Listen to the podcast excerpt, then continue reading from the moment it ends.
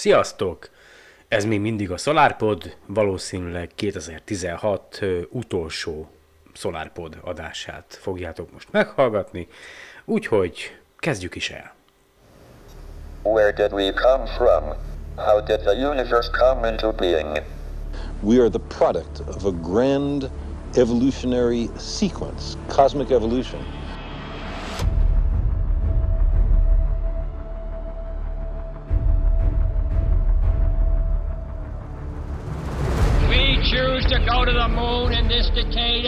Other things,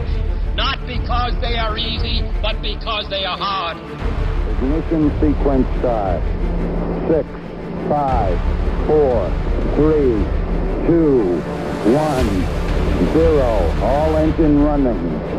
Liftoff. We have a liftoff. 32 minutes past the hour. Liftoff on Apollo 11. It's one small step for man. Clear. We got a roll program.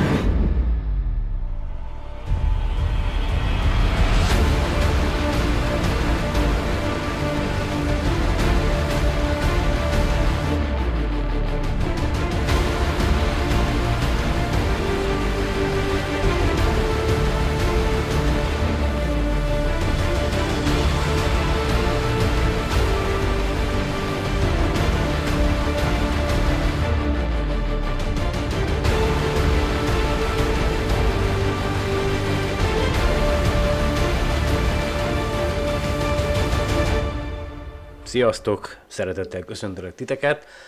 Ö, hát ö, nem túl kellemes ez a karácsonyi időszak, ezen a Föld nevű bolygón. A társadalmunk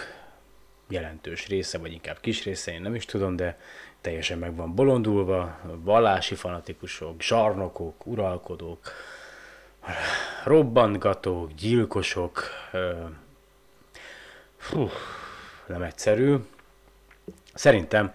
kezdjünk egy kis bemelegítő zenével, és aztán neki is fogunk akkor a mai témánknak, oké? Okay?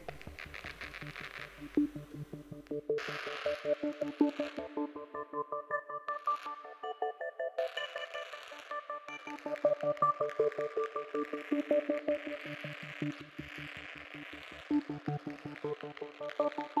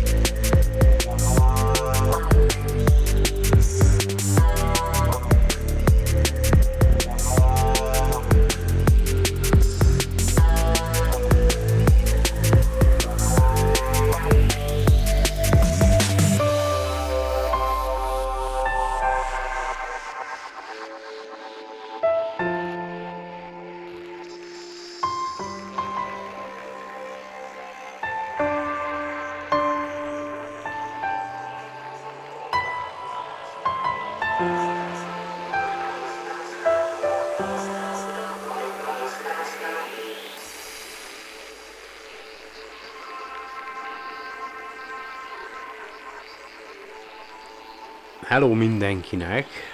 Itt a 2016 utolsó szolárpoltjában szeretettel köszöntelek ismét titeket. Tegyük félre a tegnapi berlini merényletet, a lövöldözést, az orosz nagykövetnek a megölését, és az összes ilyen dolgot, amit lehet, próbáljunk meg egy kicsit optimistának lenni, ja persze. Uh, professzor Brian Cox szerint ugye, és az elmúlt adások ban hallhattátok, meg hát ugye amúgy is, hogy én azért eléggé szeretek ezzel foglalkozni, hogy van-e vajon a Földön kívül élet, máshol, más bolygókon, itt a, a mi galaxisunkban, és hát professzor Brian Cox szerint, ugye, ő azt vallja, amit lehet, hogy én már azelőtt is vallottam, hogy róla hallottam volna. Egyébként mert nagyon érdekes, hogy így a, a tudományos ismereteimet, ha hiszitek, hanem azáltal szedem fel, hogy számotokra elkészítek egy műsort, tehát hogy, hogy a javarészét ennek az egész halmaznak, ezt úgy mm, szedem magamra, hogy én, én, én köz, köz, tehát hogy ne készülök az adásra, és ugye de én ezt már régebb óta is ugye azt láttam, hogy oké, okay, hogy tele vagyunk okos telefonnal, okos, okos ezzel, okos azzal, mindenféle okos szarral, de gyakorlatilag szellemileg az emberiség még nem nőtt fel ehhez a technológiához, és professzor Brian Cox is az, azon a véleményen van, hogy valószínűleg ugye valószínűleg soha büdös életben nem fogunk találni földünk kívüli civilizációra utaló jelet, jeleket, részben azért, vagy hát leginkább azért, legalábbis szerintem, mert hasonlóan hozzánk is, mondjuk egy civilizáció elérte egy fejlettségnek a fokára, de a technológiai fejlettség az nagyon-nagyon meghaladta magát a, a szellemi fejlettséget, és egy bizonyos szinten a civilizáció elpusztította önmagát, kiírtotta saját magát, és hát mi is igen közel állunk ehhez, és nem csak szerinte, szerintem is, és még nagyon sok ember szerint is egyébként, és ha körbenéztek a világban, akkor tényleg, tényleg, hogyha a, a, a második világháború után eltelt időszakra gondoltok, a hidegháború időszakában is néha-néha csak hajszálokon múlt, hogy, hogy ténylegesen meg nem nyomta valaki azt a piros gombot, és, és el nem indult egy úgynevezett atomháború, és el nem kezdtük volna kipusztítani önmagunkat itt pillanatok alatt, és a mai napig is rengeteg atomtöltet van, meg ahogy így néha jönnek fel ilyen cikkek ugye a titkosítások lejártával, hogy a, a tenger mélyén is van néhány elhagyott nukleáris töltetés, így tovább, és így tovább, szóval nem vagyunk egyszerűek mi emberek, gyakorlatilag megvan a képességünk arra, hogy szerintem tízezerszer kipusztítsuk saját magunkat, és néha tényleg csak a csodán múlik, hogy, hogy azt nem tettük meg, de a lényeg az, hogy a mai, nap, mai műsorban ígértem nektek, hogy utána nézek ennek az Alpha Centauri dolognak, lefordítom magát a leírást, amit én egy adott oldalon találtam, ezt meg is tettem. Az apropója ennek a dolognak az, hogy ugye tudósok egy csoportja, egy nagyobb csoportja elindította a projekt Blue-t, az úgynevezett kék projektet, melynek az a célja, hogy valahogyan összeszedjék a pénzt arra, egyrészt közösségi finanszírozás által, hogy építsenek egy teleszkópot, amelyet aztán a föld körüli pályára állítanak, vagy kilőnek az űrbe, és ez a teleszkóp arra lesz hivatott, vagy az lesz az elsődleges feladata, hogy kitakarva az alfa Centauri, Alpha Centauri, majd erre minden kés, később kitérek, tehát kit, kitakarva a hozzánk legközelebb eső ö, naprendszernek a a csillagainak a fényét, megpróbálja lefényképezni a csillagok körül keringő esetleges földszerű bolygókat, és hogy miért viccelődtem itt az Alpha Centaurival, illetve az Alpha Centaurival? Na most a lényeg az, hogy még nagyon-nagyon-nagyon-nagyon régen egy korábbi adásomban Centaurinak mondtam ezt a rendszert, és akkor írt egy kedves hozzászóló a Facebookon valamit, nem tudom ki volt az, nem is érdekel, hogy latin Centaurinak kell ejteni, teljesen mindegy, azóta a mozaik kiadónak az oldalán is hasonló témákban rendszeresen hallom, hogy Alpha Centaurinak nevezik, illetve a, a, a, a csillagászat.hu oldalon is, vagy az ott megjelent videókon is a Centaurinak, Alpha Centaurinak nevezik a rendszer, de engedjétek meg nekem, hogy én akkor a latinhoz híven Alpha Centaurinak nevezzem, és ha már a Kentaurnál tartunk, ugye, mint tudjátok, mi volt a Kentaur? Egy ősi mitológiai lény, amelynek a felső teste a deréktól felfelé ember volt, deréktől lefelé pedig ló. Azért voltál izé pervers fantáziájuk a, a, a, az akkori embereknek, nem? Tehát azért mekkora már egy férfi ember, felső teste ember, alsó teste meg paci, értitek? Na mindegy. Szóval, ö,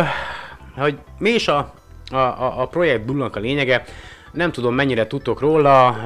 annó, mikor ugye fellőtték a, a Voyager űr eszközöket, eltelt utána a felövésük után néhány év, és a Voyager űrszonda majd majdnem a naprendszer szélén pontosan nem tudom az számot, de mindjárt utána keresek, tehát amikor már igencsak elhaladt szerintem a, a, a, a, a, a mindjárt mondom, itt van itt, igen, tehát 6 millió Uh, igen, blablabla, fotó, igen. Na, szóval, 1990. február 14-én a Voyager egy űrszonda rekordtávolságból 6 milliárd kilométerről uh, 40 és fél csillagászati egység távolságból gyakorlatilag készített egy fényképet a naprendszerünkről. Uh, ennek a fényképnek az elkészítésében nagy szerepe volt Carl Sagannak. Ő javasolta, hogy hogy fordítsák a föld felé magát az űreszközt, és, és készítsenek egy, egy fényképet. Ennek aztán azóta ugye nagyon-nagyon-nagyon nagy, nem is tudom, szellemi, eszmei értéke van ennek a Pale Blue Dot, vagy a halvány kék pötty nevű fényképnek. A lényeg az, hogy a távoli képen, vagy ezen a fényképen maga a Föld bolygó egy szinte egy ilyen néhány pixel átmérőjű halvány kék foltnak látszik, és ugye a Project Blue-nak a, a, a, megalkotói elképzelőjének az a terve, hogy szintén megpróbáljanak egy hasonló fényképet készíteni, és ugye hogy miért is fontos számunkra ez a halvány kék pötty, mert maga ez a kékség, hogyha sikerülne a, a, a Proxima és az Alpha Centauri, bocsánat, az Alpha Centauri rendszer körül, vagy a rendszerben lévő bolygókról fényképet készíteni, és mondjuk ne talántán az egyik fényképen feltűnne egy ilyen halvány kék pötty, akkor az azt feltételezné, vagy azt ö, jelenteni számunkra, hogy azon a bolygón van ö, óceán, légkör, és alkalmas lehet a, az életre, feltéve ugye, hogyha a csillagjának a, a, a lakhatósági zónáján belül kering, de hát hogyha eleve van rajta víz, folyékony halmaz állapotban, akkor mindenféleképpen ott kering, de most egy nagy hülyeséget mondtam. Tehát a, Úgyhogy, és hogy mégis mi, mi is egy földszerű bolygó, most itt van előttem a, a space.com-nak egy cikke, cikke, amit a, a gyakorlatilag a Project Blue-nak a, a szervezői írtak a space.com-ra, és nagyon érdekes, mert tényleg ugye több, több száz éven keresztül, vagy századokon át mi emberek állandóan azon gondolkodtunk, vagy, vagy, vagy, vagy feltettük a kérdést, hogy vajon a Föld az egyetlen bolygó ebben a világegyetemben, és ugye a vallásoknak, tehát most teljesen minden nem akarok ebbe belemenni, de ugye nagyon sok helyen állítják azt, hogy mi egyediek vagyunk, csak és miattunk jött létre ez a majdnem 90 milliárd fényév átmérőjű világegyetem, érted? Tehát most ahhoz, hogy mi létrejöjjünk, mi a francnak kellett teremteni egy világegyetemet, na mindegy. Szóval, ö, és ö, egészen 1996-ig, sőt inkább azt mondanám, hogy a, a, a Kepler űrtávcső 2009-es fellövéséig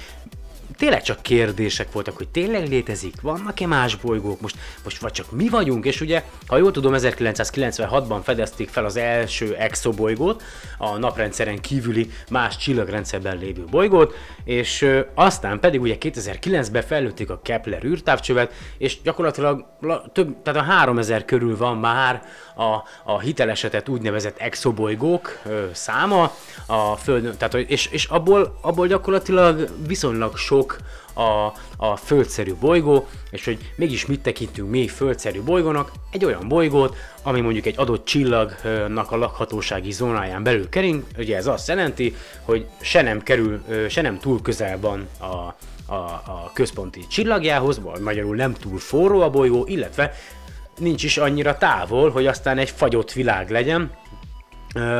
és úgy megfelelő, ó, mi körülbelül olyan pályán kering mondjuk, hogyha egy napszerű csillagot nézünk, mint a Föld, és akkor elméletileg lehetséges, a, a, a, a, ugye még a másik feltétel az, hogy egy kőzetbolygó legyen, tehát hogy szilárd, szilárd legyen maga a bolygónak a felszíne, meg maga az egész bolygó,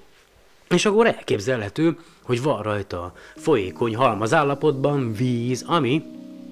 az általunk ismert élet szempontjából ugye elengedhetetlen ahhoz, hogy, hogy az élet ö, létrejöjjön, kialakuljon, mert ugye a Földön bárhová is megyünk, és ahol folyékony halmaz állapotban találunk vizet, ott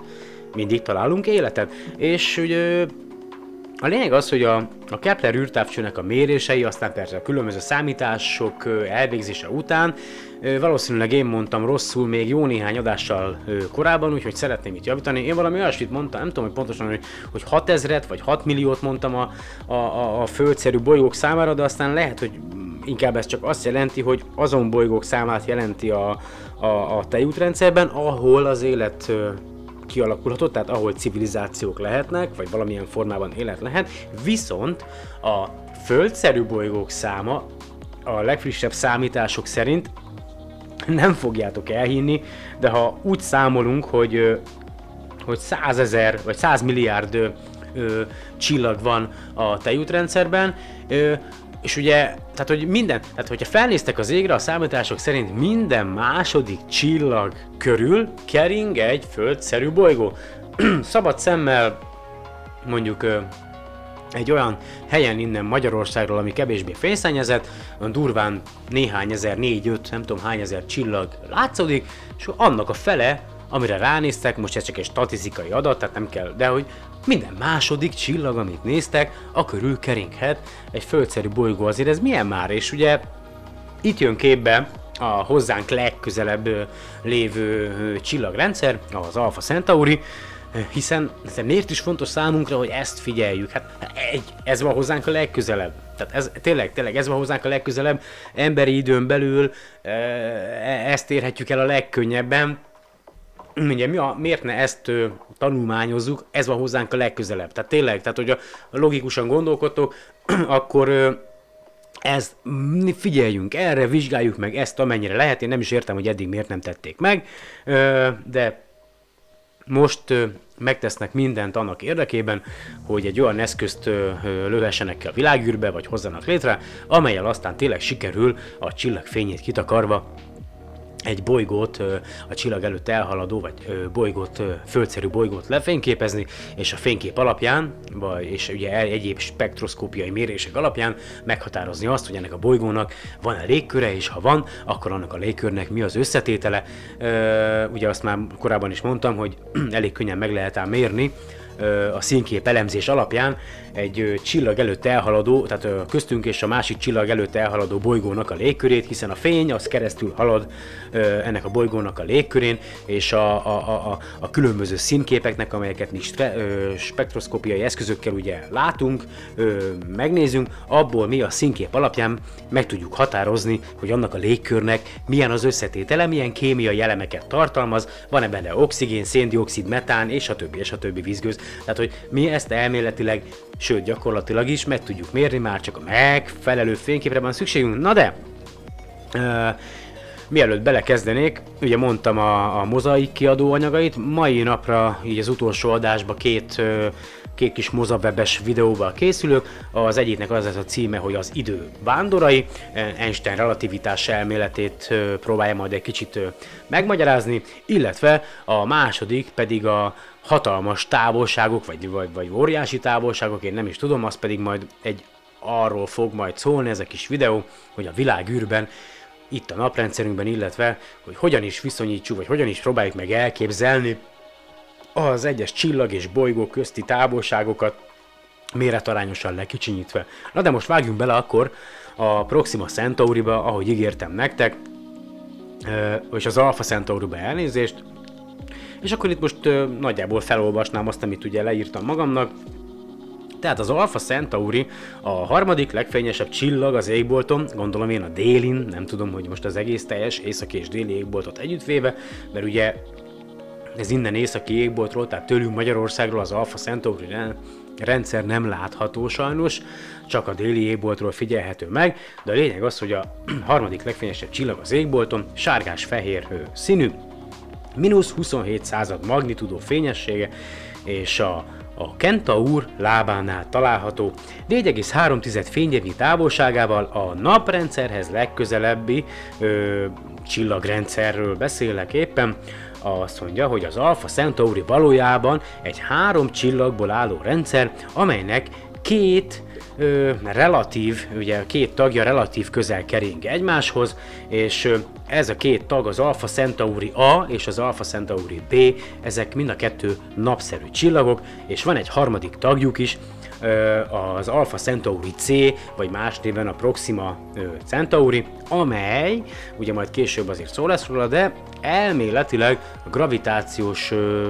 kapcsolatban van a rendszerrel, tehát én most nem tudom, hogy pontosan bebizonyították-e, hogy tényleg hozzá kötődik-e ehhez a Alpha és B, A és B Centauri pároshoz a Proxima Centauri, vagy nem, de ha ténylegesen kötődik a rendszerhez, és ugye megkerüli a két csillagot, akkor gyakorlatilag az a Proxima Centauri keringési ideje, ami a hozzánk egyébként legközelebbi, tehát a napunk után a hozzánk legközelebbi csillag, ö, több százezer év is egyébként, tehát több százezer évig is eltarthat, míg megkerüli a, az Alpha Centauri A-t és B-t, illetve ha egyes mérések szerint, ha tényleg kötődik ehhez a, a, a rendszerhez, az Alpha Centauri A-hoz és B-hez, akkor néhány millió éven belül ö, elhagyhatja a rendszert, kiszakadhat a rendszer gravitációs vonzásából, és egy önálló naprendszerként ö, létezhet tovább, ugye mert azért ezek a vörös ö, törpék, mert a Proxima Centauri egy vörös törpe, ö, viszonylag sokáig eléldegélnek, tehát, ö, és ö, van ennek egy története, ugye van egy ilyen mitológiája is a, az Alpha Centauri rendszernek, erről is egy kicsit akkor beszélnék nektek. Tehát az Alpha Centauri ö, tradicionális neve a Rigil Centaurus, rövidítve Rigil Kent, ami annyit jelent a Kentaur lába, arabul legalábbis ennyit jelent. Egy másik, szintén arab elnevezése a Tolimán, ha minden igaz, ami, ha jól fordítottam, azt struccokat jelent, de lehet, hogy hülyeséget mondok, héberül még jelentheti azt is, hogy ez idáig és ezután. Úgyhogy meg, meg még talán itt valami szőlőtőkét is olvastam, hogy még akár ezt is jelentheti, mindegy, ez teljesen lényegtelen, a lényeg az, hogy már az ősi emberek is ö, ismerték, vagy megfigyelték ezeket a, a, a csillagokat, és a, az első fényes csillag a Hadar, vagy a Beta Centauri, ö, négy fokkal nyugatra található az Alpha Centauri mellett, az Alpha és Beta Centauri a déli égbolton a mutatók néven ismertek, ugyanis mind a két csillag a délkeresztje csillagkép felé mutat. Az arabok a Hadar és Várnak hívták, vagy Hadá és Vannak hívták az Alfa és Beta Centaurit, melynek jelentése föld és tömeg. Az arabok úgy gondolták, vagy úgy látták, hogy ez a két csillag ugye csak súrolja a déli horizontot, és azt hitték, hogy, hogy nem bírják egymást felemelni az égben, vagy, tehát hogy, hogy, és akkor elnevezték így, hogy, hogy föld és tömeg.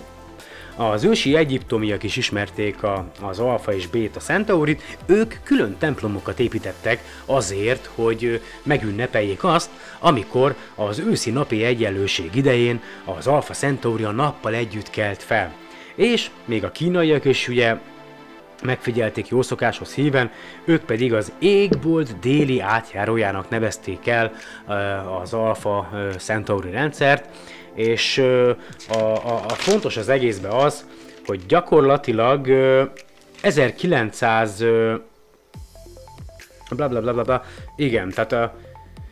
Jaj, na mindegy, de nem írtam időpontot, na mindegy, nem is a lényeg, tehát ugye évezredek óta ö, ismeri az emberiség magát az Alpha Centauri kett, ö, rendszert, ugyanakkor kettős csillagként az évsz- évszámot sajnos nem írtam fel, de majd mindjárt utána nézek. Először az indiai Richard, vagy Richard, Richard, nem tudom, Rich, Richard, nem tudom indiairól hogy ejtik, Richard atya azonosította. A két fő csillag, az Alpha Centauri A és B 79,9 éves periódussal kerüli meg egymást, vagy kering egymás körül. Ezen periódus alatt a két főcsillag közti szögeltérés 2 és 22 fok között ingadozik, a szögeltérés maximuma 1976-ban volt, a minimuma pedig ebben az évben 2016-ban, és a következő maximum pedig 2056-ban várható. A keringési pálya excentrikus, vagyis nem tökéletes kör alakú, hanem egy ilyen kicsit elnyújtott, és a két csillag közti távolság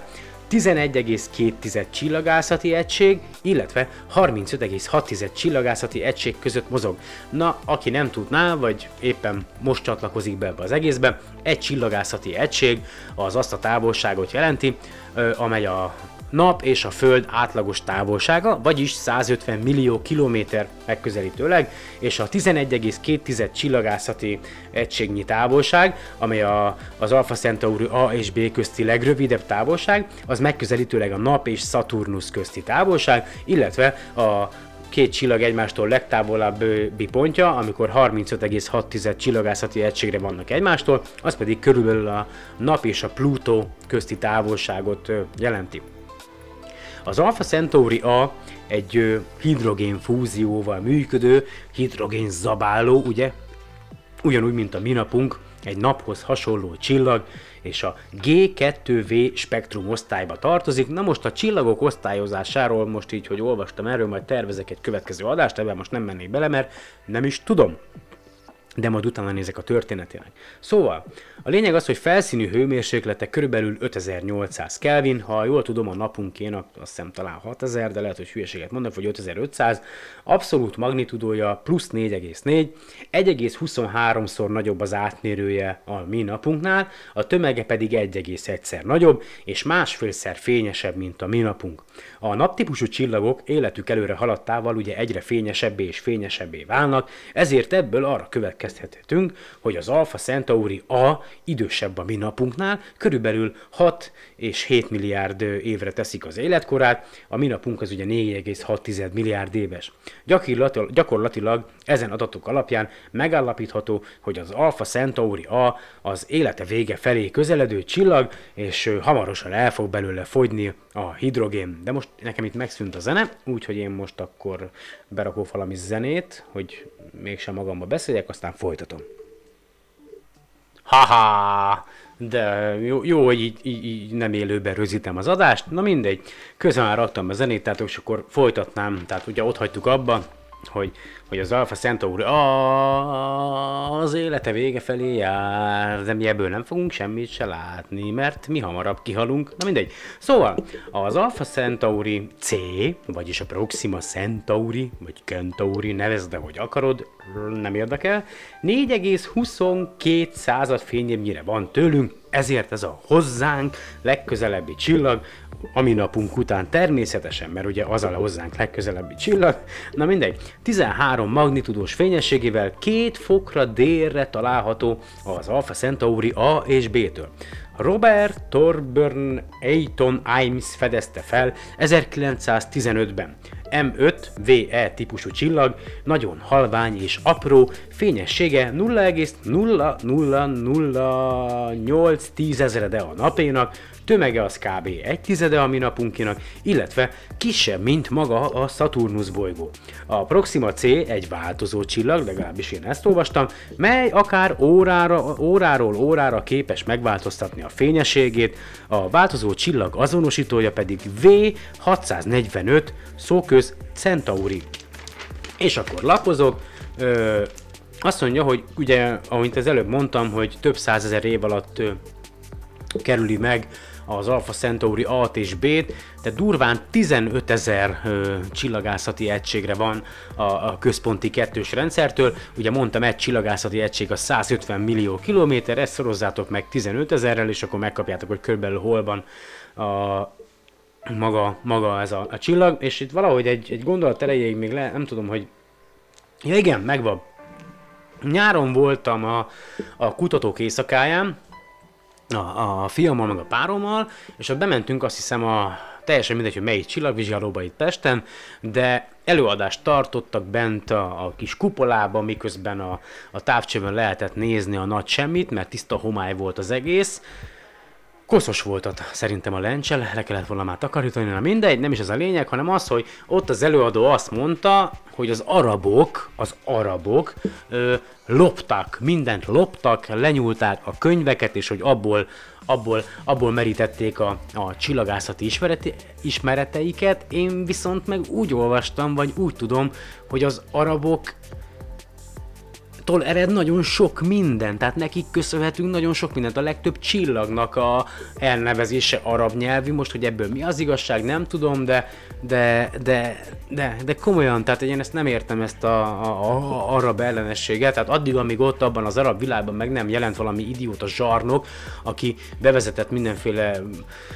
olyan intézkedést, amelyel gyakorlatilag a szellemi ö, szintet leépítette, azon a vidéken, illetve a könyveket ugye csak saját magán. Tehát, hogy én tehát azt sose értettem így visszanézve a történelembe, hogy a tudást, a tudás az csak az egyházé volt, meg a, akik, akik tele voltak pénz, izével, pénzzel, és a, a pornép az egyszerű embernek meg nem lehetett tudni semmit, nehogy gondolkodjon, higgye csak el azt, amit mi mondunk, és ha hiszitek, hanem ma is így lenne ez, valahogy meg kéne tanítani az embereket arra, így az internet világában, hogy ne csak a pornó oldalakra, illetve a hülyeségre használják, hanem arra, hogy megfelelő és minőségi információkhoz jussanak. Na de most mindjárt vége van a zenének, akkor bejátszom nektek szerintem így egymás után a két mozaikos kiadós anyagot, legalább addig én is veszek egy kis levegőt, meg csinálok kávét, mert nem mintha nem tudnám megtenni azzal, hogy megállítom a felvételt, és akkor folytatom egy óra múlva, teljesen mindegy, és aztán van még itt egy téma, amiről esetleg szívesen beszélnék nektek, így év vége felé, az pedig szintén az egyik kedvencem, még pedig az, hogy mi történne akkor, vagy hogyan is tehát hogyan is tört, mi történne igazából akkor, tényleg ez a lényeg, hogyha valóban valamikor a közeljövőben mi emberek ténylegesen fognánk ö, földön kívüli civilizációtól eredő, eredő rádióleket, és aztán azokról bebizonyosodna, hogy ezek tényleg ö, idegen lényektől valóak. De most akkor következzen a két mozaikos anyag, és aztán jövök vissza hozzátok.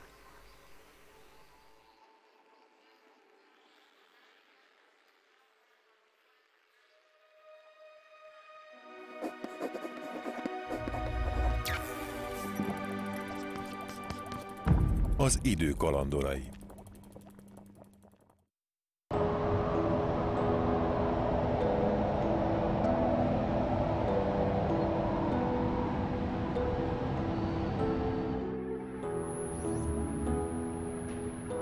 Al és Bert. Mint minden ikerpár, külsőleg ők is teljesen azonosak. Természetük azonban meglehetősen különbözik. Al hétköznapi célokról álmodott, Bert azonban nagyra tört. A világűrt készült meghódítani.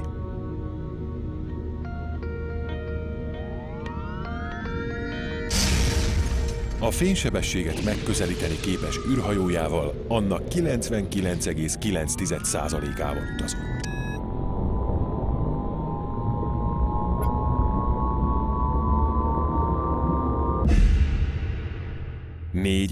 Hosszú idő. Ennyibe tellett ugyanis eljutnia az Alpha Centaurig, a hozzánk legközelebb lévő csillagrendszerhez. Ekkorra kezdte el gyötörni a magány és testvére hiánya. Úgy döntött, visszatér a Földre. Újabb négy éves utazás várt rá, így összesen nyolc év telt el indulásától hazatéréséig.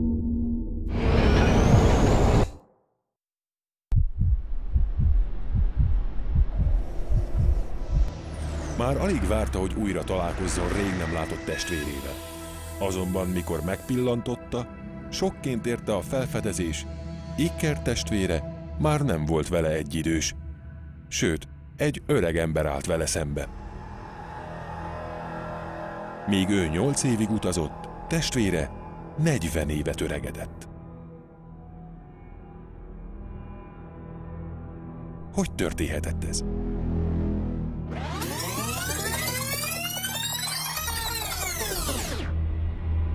Bert valószínűleg nem hallott az Einsteini speciális relativitás elméletéről, melyet a fizikus 1905-ben publikált, hiszen akkor nem érte volna sokként, ami visszatérve fogadta. Az elmélet szerint az idő relatív, azaz független szemlélők között viszonylagos. Minél közelebb vagyunk a fénysebességhez, vagy minél erősebb gravitációs mezőben vagyunk, az idő annál inkább másképp múlik ahhoz képest, aki nincs hasonlóan extrém sebességnek vagy tömegvonzásnak kitéve. Ezt közvetett módon a hétköznapokban is tapasztalhatjuk, hiszen a GPS rendszereink, melyek a Föld körül keringő műholdak segítségével mérik be pontos helyzetünk, pontatlanul működnének, ha nem vennék figyelembe a relativitás okozta időkülönbséget. Mivel a műholdak a Föld körül keringenek, messzebb vannak a Föld gravitációs középpontjától, mint mi, akik a talajon sétálunk. Ezért azok órája egy kicsit gyorsabban jár, mint a földiek. Az eltérés igen apró, azonban a precíz rendszerben ez is jelentős hibát eredményezne. Bármennyire furcsán is hangzik, a relativitás egy erősen alátámasztott elmélet, mely modern fizikánk egyik alappillére. Ez is azt bizonyítja, mennyire furcsa és izgalmas helyvilág egyetemünk.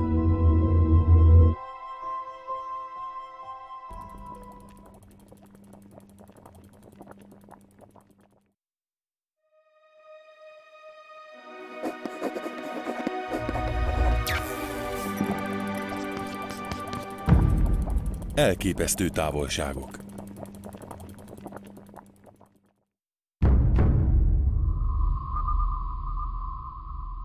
A Föld a naptól 150 millió kilométer távolságra helyezkedik el, a nap átmérője pedig majdnem 107-szer nagyobb a Földénél. A fény 300 ezer kilométert tesz meg másodpercenként.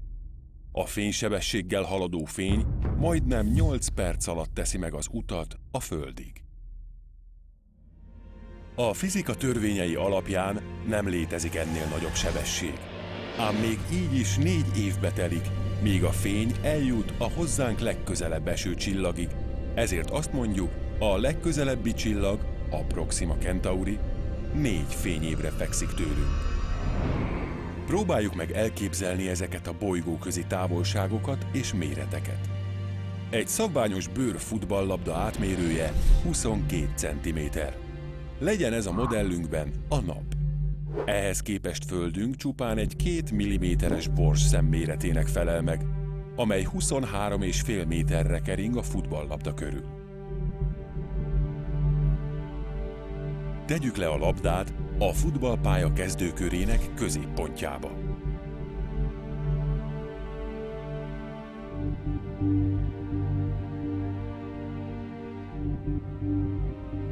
A bolygónknak megfeleltetett borszem valahol a 16-os vonala és a felező vonal között helyezkedik el.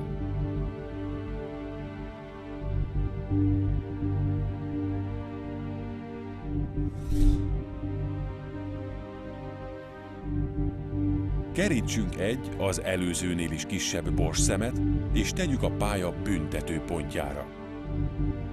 Ez a modellünkben a mars helye. A Jupiter, amelyet egy üveggolyóval szimbolizálunk, már nem fér rá a futballpályánkra, mivel 122 méterre helyezkedne el a stadion középpontjától. A naprendszerünkhöz legközelebbi csillag átmérője hetede a napunkénak. Így egy pingponglabda a legalkalmasabb a Proxima Centauri méretarányos modellezésére. Hogy milyen távolságba kell állítani a futballpályánk középpontjától? A válasz 6200 kilométerre. Vagyis körülbelül Kínáig kellene vinnünk a pingponglabdát. És ez csak a hozzánk legközelebb lévő csillag.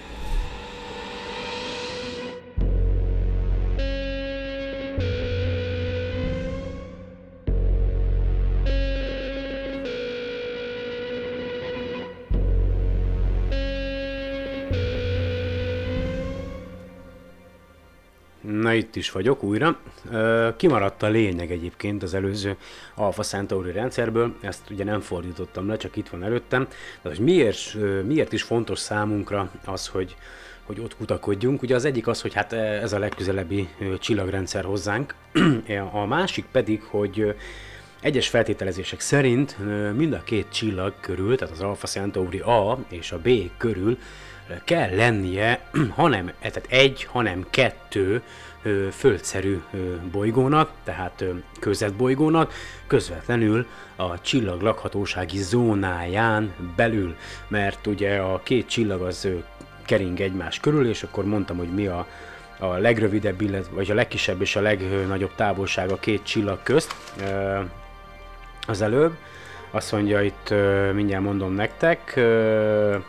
ugye írt, aztán talán valami 30 valahány csillagászati egység, igen, tehát a legtávolabbi pont az 35,6, a legkisebb pedig 11,2, na és ugye a, a gravitáció, a fizika törvényei szerint, a gravitáció szerint ugye úgy van, hogy a tehát, a, a, a, tehát hogyha ha van is bolygó, akkor annak ugye olyan távolságon belül kell keringenie a, a, a magában a, a naprendszerben, hogy a, a másik csillagnak a, a gravitációs vonzása az ne legyen rá hatással, és ugye ez, is, ez teljesül is, mert ö, körülbelül 1,25 század ö, csillagászati egységre kell, hogy keringjen egy földszerű bolygó az Alpha Centauri A körül, illetve 0,74 század csillagászati egységre kell, hogy keringjen a, a, az Alpha Centauri B körül, és ugye a, elmé- és a, a távolság egyötöde az, az szerintem stimmel is, mert hogyha megszorozzuk mondjuk, akkor az csak mégiscsak 5, 5 vagy 6 csillagászati egység, viszont a két csillag közti legrövidebb távolság az 11,2 csillagászati egység, tehát elméletileg létezhet, hogy a csillagok lakhatósági zónáján belül ö, keringenek kőzetbolygók, földszerű bolygók, aztán, hogy a későbbiekben mi fog kiderülni, azt nem tudom, és ami engem már nagyon régóta foglalkoztat, az a SETI, ugye a Search for Extraterrestrial Intelligence, tehát a, a Földön kívüli intelligencia kutatása, most már lassan 60 éve kémleni a, a földbolygó, a föld ö, lakossága, az emberiség, a világegyetemet különböző rádióteleszkopokkal, illetve különböző módokon, és hát ö, rengeteg egyébként, rengeteg olyan jel van, ami lehet, hogy, ö, hogy földön kívüli civilizációktól származik, viszont ugye nagyon sok mindennek általunk felállított ö, szabályrendszernek vagy elképzeléseknek kell, hogy megfeleljen mondjuk egy adott jel azért, hogy aztán kimondhassuk róla, hogy az, az nem földi eredetű, illetve nem, nem a műholdakból, vagy a, akárhonnan máshonnan jön, hanem egy idegen civilizáció ö, sugározza felénk. Az egyik ilyen mó, vagy feltétel, aminek mondjuk meg kell felelnie egy ilyen földön kívüli üzenetnek, az az, hogy, ö, hogy ismétlődő jelnek kell lennie, és azt ugye úgy tudják megállapítani, hogy mondjuk egy adott helyen van a rádióteleszkóp, fogják a jelet, aztán elviszik abból az irányból a rádióteleszkópot, újra visszairányítják oda, és ha ezt ötször egymás után fogják ugyanazt a jelet, és meggyőződtek róla, hogy az nem földi eredetű, tehát nem valamilyen földi sugárzás, rádiósugárzásból ered, illetve nem valami műhold ö, sugározza jelet, akkor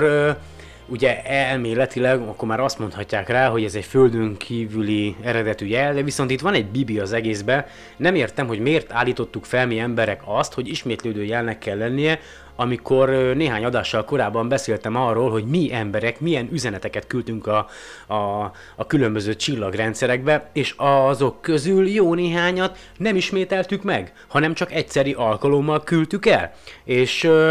nagyon sok olyan üzenet van, amelyet mi küldtünk, ami nem ismétlődő üzenet, nem folyamatos üzenet, tehát nem az van, hogy mi már öt éve ö, ugyanabba az irányba minden nap ö, tízszer elküldjük az üzenetet, hanem ö, megismételtük mondjuk ö, egy napon belül háromszor, aztán viszont látásra nem küldtünk többet, illetve csak egyszer ö, sugároztuk mondjuk néhány percen keresztül a jelet évtizedekkel korábban, és ö, tegyük fel mondjuk egy földön kívüli civilizáció, ami mondjuk hasonlóan fejlett, mint a miénk, fog egy jelet, ami hasonló az 1977. augusztus 15-én vett hűha vagy jelhez, vagy wow szignálhoz, és aztán utána visszafordítják ugyanoda a teleszkópot, és, és, és nem, nem hallják újra azt a jelet, akkor ők is azt mondhatják, hogy ez a jel, ez nem földön kívüli eredetű, mert mondjuk ők is ugyanazt a szabályozást állították fel, nem ismétlődik a jel, hiába is állítjuk ugyanoda a teleszkópot, ö, nem, ö, nem halljuk újra a jelet, és az is elképzelhető, hogy egy földön kívüli intelligencia ugyanazt megcsinálta, mint mi, ki tudja hány évvel ezelőtt, hogy egy adott mondjuk 15 10 percig, vagy, vagy, vagy, vagy 5 percig sugárzott információt a bolygójáról, saját magukról, a nyelvükről, teljesen mindegy, ugye bináris rendszerben, és mondjuk mi 1977. augusztus 15-én ezt a jelet érzékeltük, de ők is csak egyszer küldték el, nem többször, a, a saját nyelvükön, vagy a saját kódrendszerükön, most teljesen mindegy, és mi utána, hi- utána hiába állítjuk ugyanabba az irányba a teleszkópot, nem fogunk tőlük több jelet kapni. Tehát az is lehet, hogy már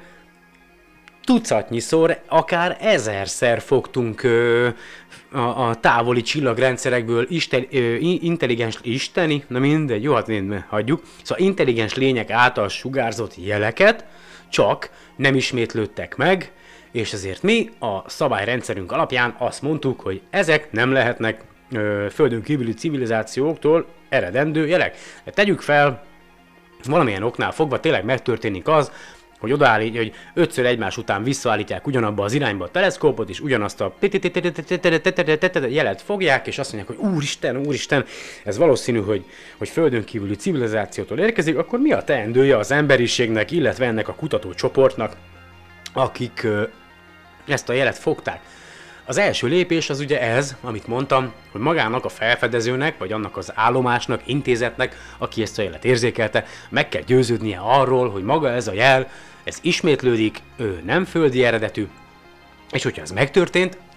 akkor a második lépés az, hogy a Földön lévő ö, további kutató csoportoktól, intézményektől, ö, rádióteleszkópot üzemeltető vállalatoktól, akárkiktől segítséget kér, vagyis elküldi az észlelésnek a koordinátáit, magát az üzenet tartalmát, és a többi, és a többi, és ö, tőle függetlenül a Földön lévő egyéb kutató ö, intézetek, akik rádióteleszkóppal rendelkeznek, szintén ugyanabban az irányba, ugyanabban az irányba ö, állítják a teleszkópjaikat, és hitelesítik ö, az üzenetet. Tehát, hogyha mindenki ugyanazt az üzenetet tudja venni, ugyanabban az irányból, ugyanazokat a méréseket elvégzik, akkor azt mondhatják, függetlenül több helyről is megerősítették, hogy igen, igen, ez valószínűleg ö, ö, földön kívüli üzenet. De ugye ott még nem tartunk, hogy ezt az üzenetet kódoltuk volna, mi a harmadik lépése ennek, ha több kutatócsoport is megbizonyosodott róla, hogy ez egy földön kívüli ö, üzenet, tehát nem egy csillagnak a pulzálása, nem is műholdról visszaverődő akármi, nem is valami rádióamatőrnek a szórakozása, akkor az van, hogy fel kell készíteni a föld lakosságát erre a felfedezésre, és ö, gyakorlatilag a világ összes megfigyelője számára elérhetővé kell tenni ezt a felfedezést, ezt az információt, és meg kell osztani az Egyesült Nemzetek Szervezetének a, a, a, a, Secretary General, vagy a General vezetőjével, most nem tudom pontosan, hogy mi a megnevezés az Egyesült Nemzeteknek a, a vezető mm, titkárának, vagy nem, tehát a Ban Ki-moonnak most jelen pillanatban.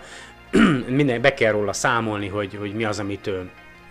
felfedeztek. Jelezni kell a Nemzetközi Telekommunikációs Uniónak, a Nemzetközi Astronautikai Társaságnak, tehát mindenkinek, aki, aki az űrkutatással foglalkozik, illetve a, a, a kormányoknak, ugye a, az Egyesült Államok elnökének, ha mondjuk Amerikában történik a felfedezés, vagy a, a, hogyha Egyesült Királyságban, akkor a miniszterelnöknek,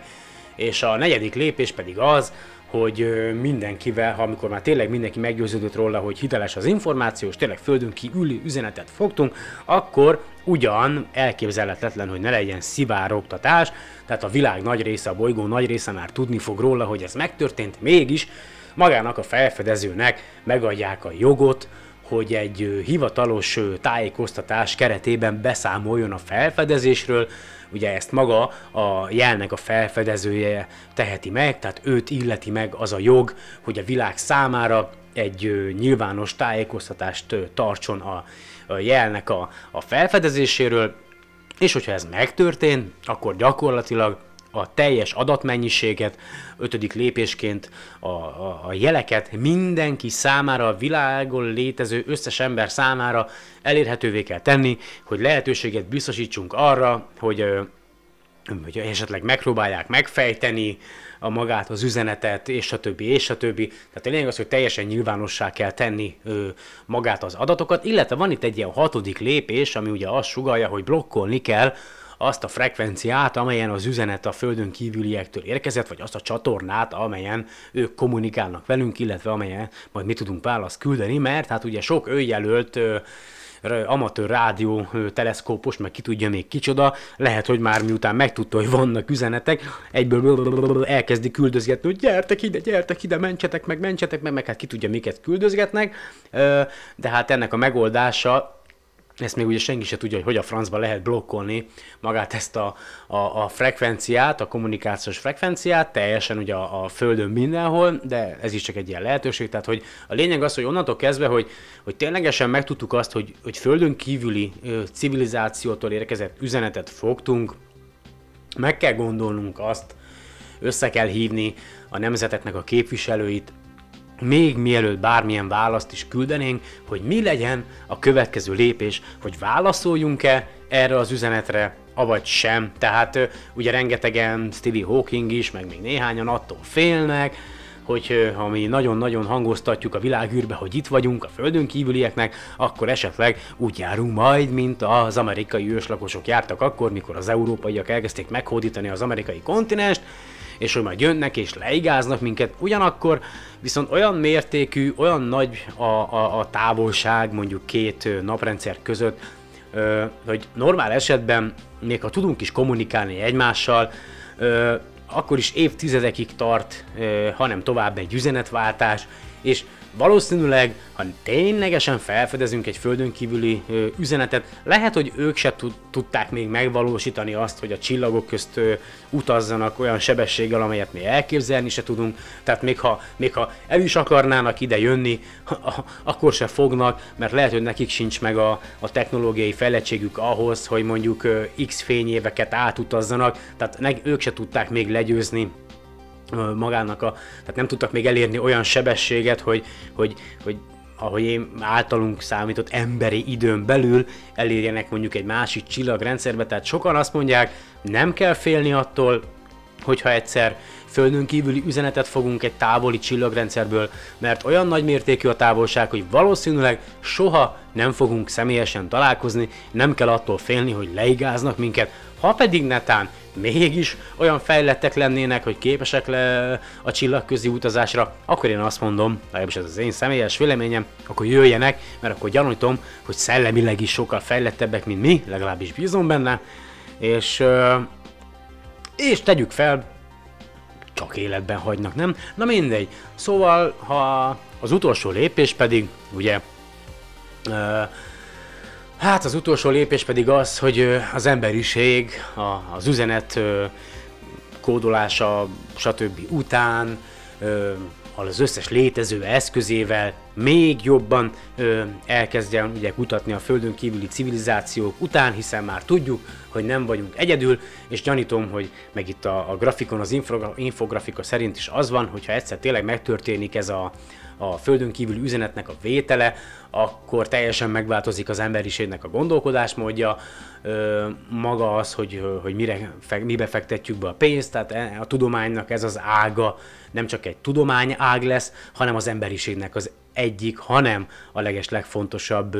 kutatási ága, és valószínűleg az erőforrásokat át fogják csoportosítani erre a területre, és hát hogy hogyan is érinteni a mi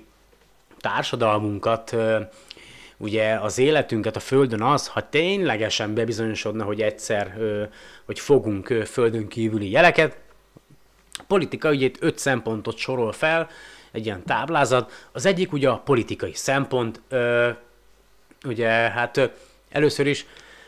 azon menne a vita, a politikusok által, hát mi máson menne a vita, hogy válaszoljunk-e, ne válaszoljunk-e, és ha válaszolunk, akkor ki képviselje a föld nemzeteit. Lemerem fogadni, hogy ezek a hülyék még ebből is háborút csinálnának,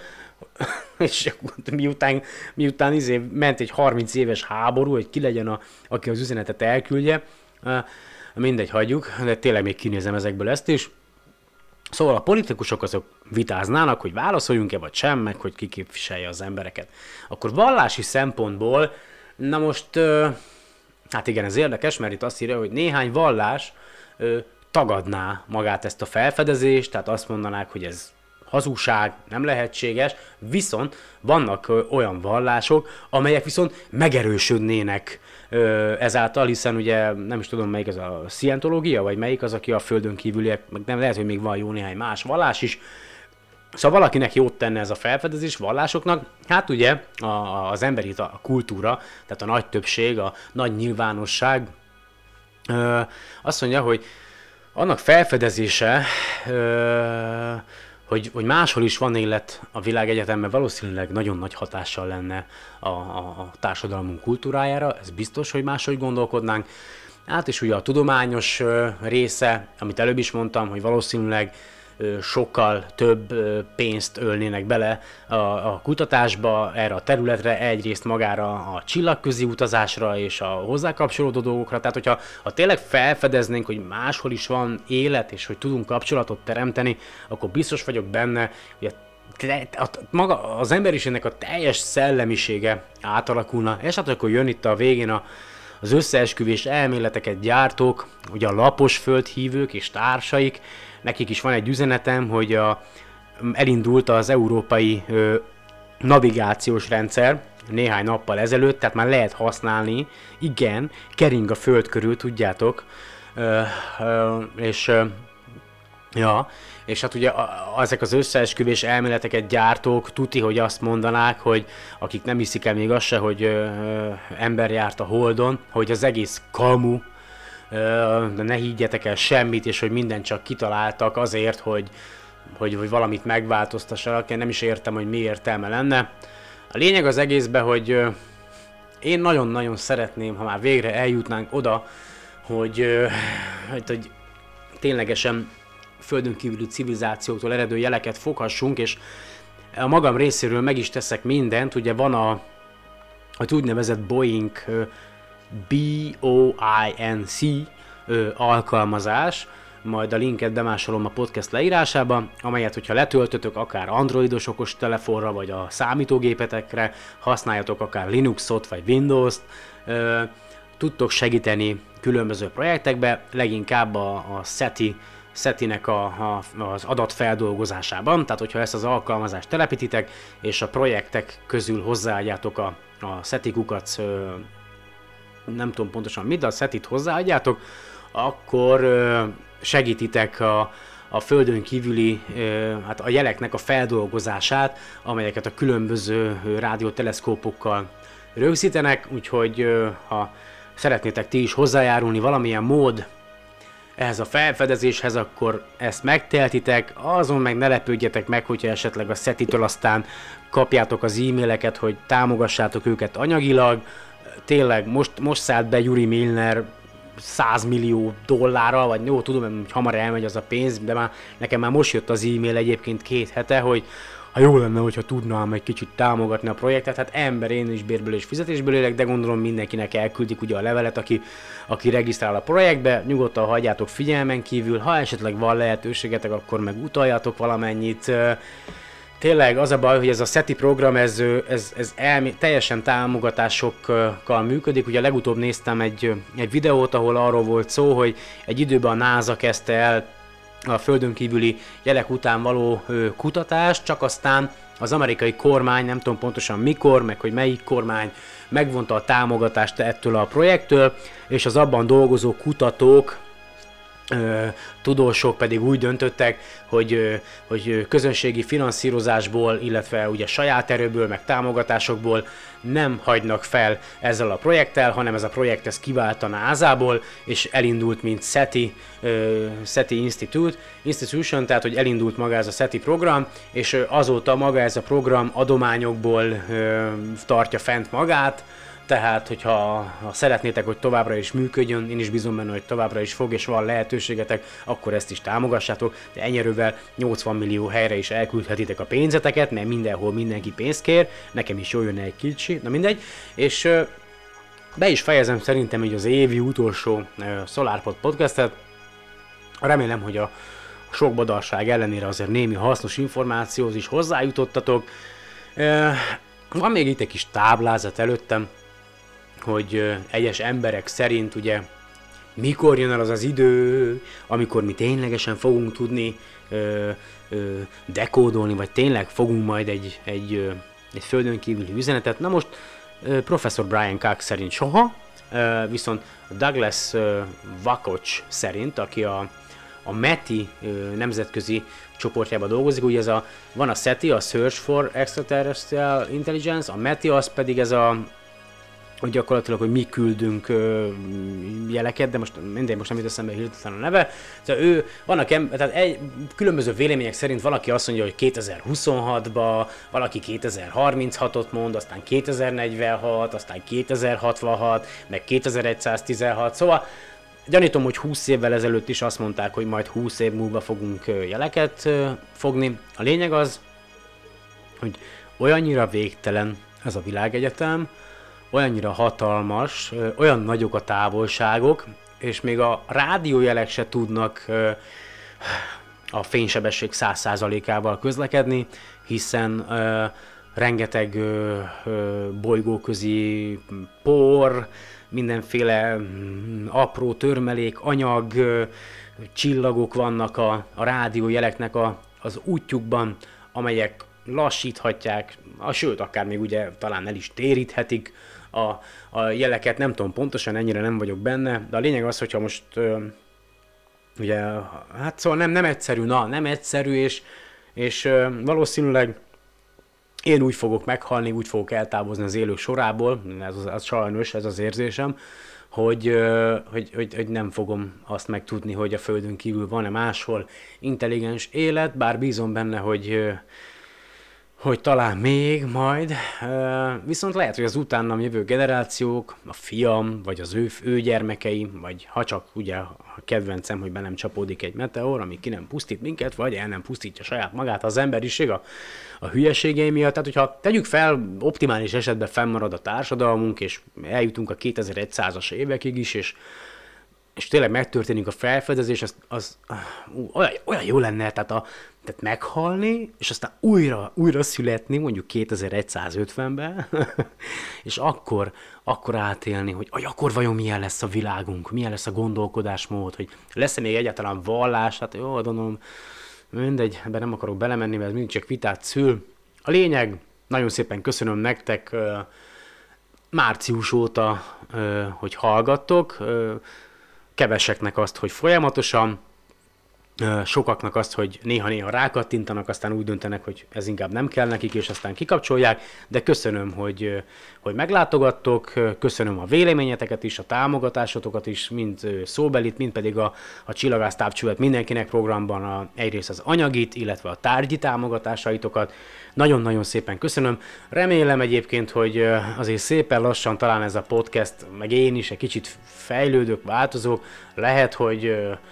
néha-néha, vagy inkább műsorról műsorra egy kicsit talán jobb lehet, én, én legalábbis nagyon bízom benne, és akkor búcsúzóul ö, engedjétek meg, hogy a, a Project Blue-nak a, a, a kampány videójából kivágott hanganyagot ö, ö, beillesztve búcsúzzak el tőletek erre az évre, mert én most akkor tartok egy kis szünetet, ugye most még egy pár napig szabadságon vagyok, de aztán a két ünnep közt dolgozni fogok, viszont remélhetőleg akkor 2017. januárjában ismételten találkozunk, addig kívánok nektek jó egészséget, boldogságot, rengeteg pénzt, és, és, és nagyon sok gondolkodást. Tehát, hogy, hogy gondolkodjatok, higgyetek el, jót tesz. Ja. Na jó van, köszönöm szépen nektek az eddigieket. Jövőre újra találkozunk. Lisó voltam a házigazátok, ha bármilyen kérdésetek van, vagy problémátok, akkor a solarpod2016 kukacgmail.com-ra elküldhetitek, Facebookon megtaláltok a facebook.com per solarpodon, a podcast már iTunes-on is elérhető, ugye, sőt a radio.net-en is elérhető, fönt van a TuneIn-en is, RSS feed is van, a soundcloud.com-on is ott van, tehát mindenhol ott van, ha szeretnétek hallgatni, akkor elég sok helyen megtalálhatjátok, és ha szeretnétek támogatni a a Csillagász Távcsövet mindenkinek programot, de magát a podcastet szerintem nem kell, azt én fent tudom tartani egyedül is, akkor a, a SolarPod podcastnek a, a, mind a Facebook, mind pedig a, a SoundCloud oldalára beraktam egy ilyen PayPal linket. Nem kell, nem kell, csak a lehetőséget tettem ki, abból a pénzből, amit esetleg teljesen mindegy, hogy a, a bárki küldjön, abból mindenféleképpen távcsövet szándékozok vásárolni azoknak, akik hát szeretnének, de valamiért nem engedhetik meg ezt maguknak. Köszönöm szépen nektek még egyszer a figyelmet, jövőre újra találkozunk, sziasztok!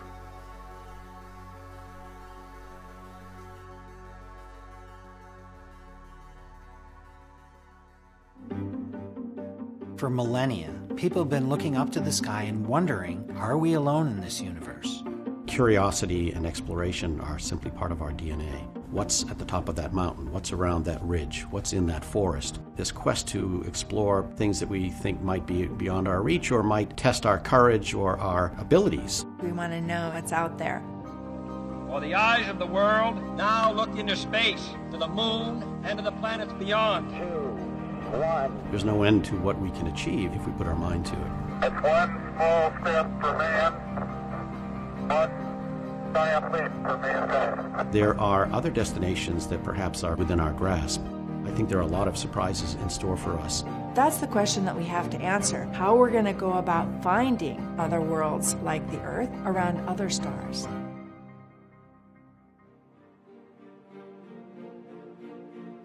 In the 1990s, technologies on ground based telescopes got so good, we started to discover other solar systems. We started looking for exoplanets, planets that orbit other stars. In 2009, they launched the Kepler mission. host to billions of planets and planetary are the biggest batch of planets ever unveiled. Kepler telescope has discovered thousands of new planets. This was a real watershed. We now know there are planets around other stars. What Kepler's done is discover that most stars have planets, many are in a habitable zone, a fair number of them are Earth sized. We have evidence now, we can move to the next step. Do those planets have oceans? Do they have atmospheres? We want to see the planets directly. And so that is the exciting thing that we're going to do with Project Blue. Project Blue is going to build and launch a compact space telescope the size of a small washing machine, And we'll take a picture of an exoplanet. Observing at wavelengths so that we can judge whether the planet has a blue hue or not, a pale blue dot. Once we have a picture, we can figure out if it's a rocky world. We'll be able to see the atmospheres. They might have water, they might have life. That's the next big step to continue what Kepler started. And we're fortunate that, astronomically speaking, very near to us are two sun like stars. It's the Alpha Centauri system. Alpha Centauri is an incredibly special system. If you're in the southern hemisphere, it's one of the brightest objects that you would see. The fact that Alpha Centauri is so close to us we can search the habitable zones around each of these sun like stars. The chances are very good that we will discover planets in the habitable zones around one of them, or perhaps even both of them. And Project Blue is going to engage the entire world. It's a global venture. This is a program for, for everyone. This is a citizen science project that not only is profound in its primary mission, but potentially profound in its secondary mission. We're working on making space available for everyone. This is why we're appealing to you. By supporting us, you will have a direct role in making this mission happen. This is why we do exploration. Exploration should be both profound in terms of what it teaches us about nature and existence of life, but also something that helps bring us together. Doesn't matter what language you speak, every parent will explain to their kids this is just like our Earth it'll be Super Bowl in, uh, of, of science. This is the time, right, when humans, we've come to this point in terms of the maturity of our technology and our instruments. Here is a wonderful mission, and I hope it succeeds, and the sooner the better.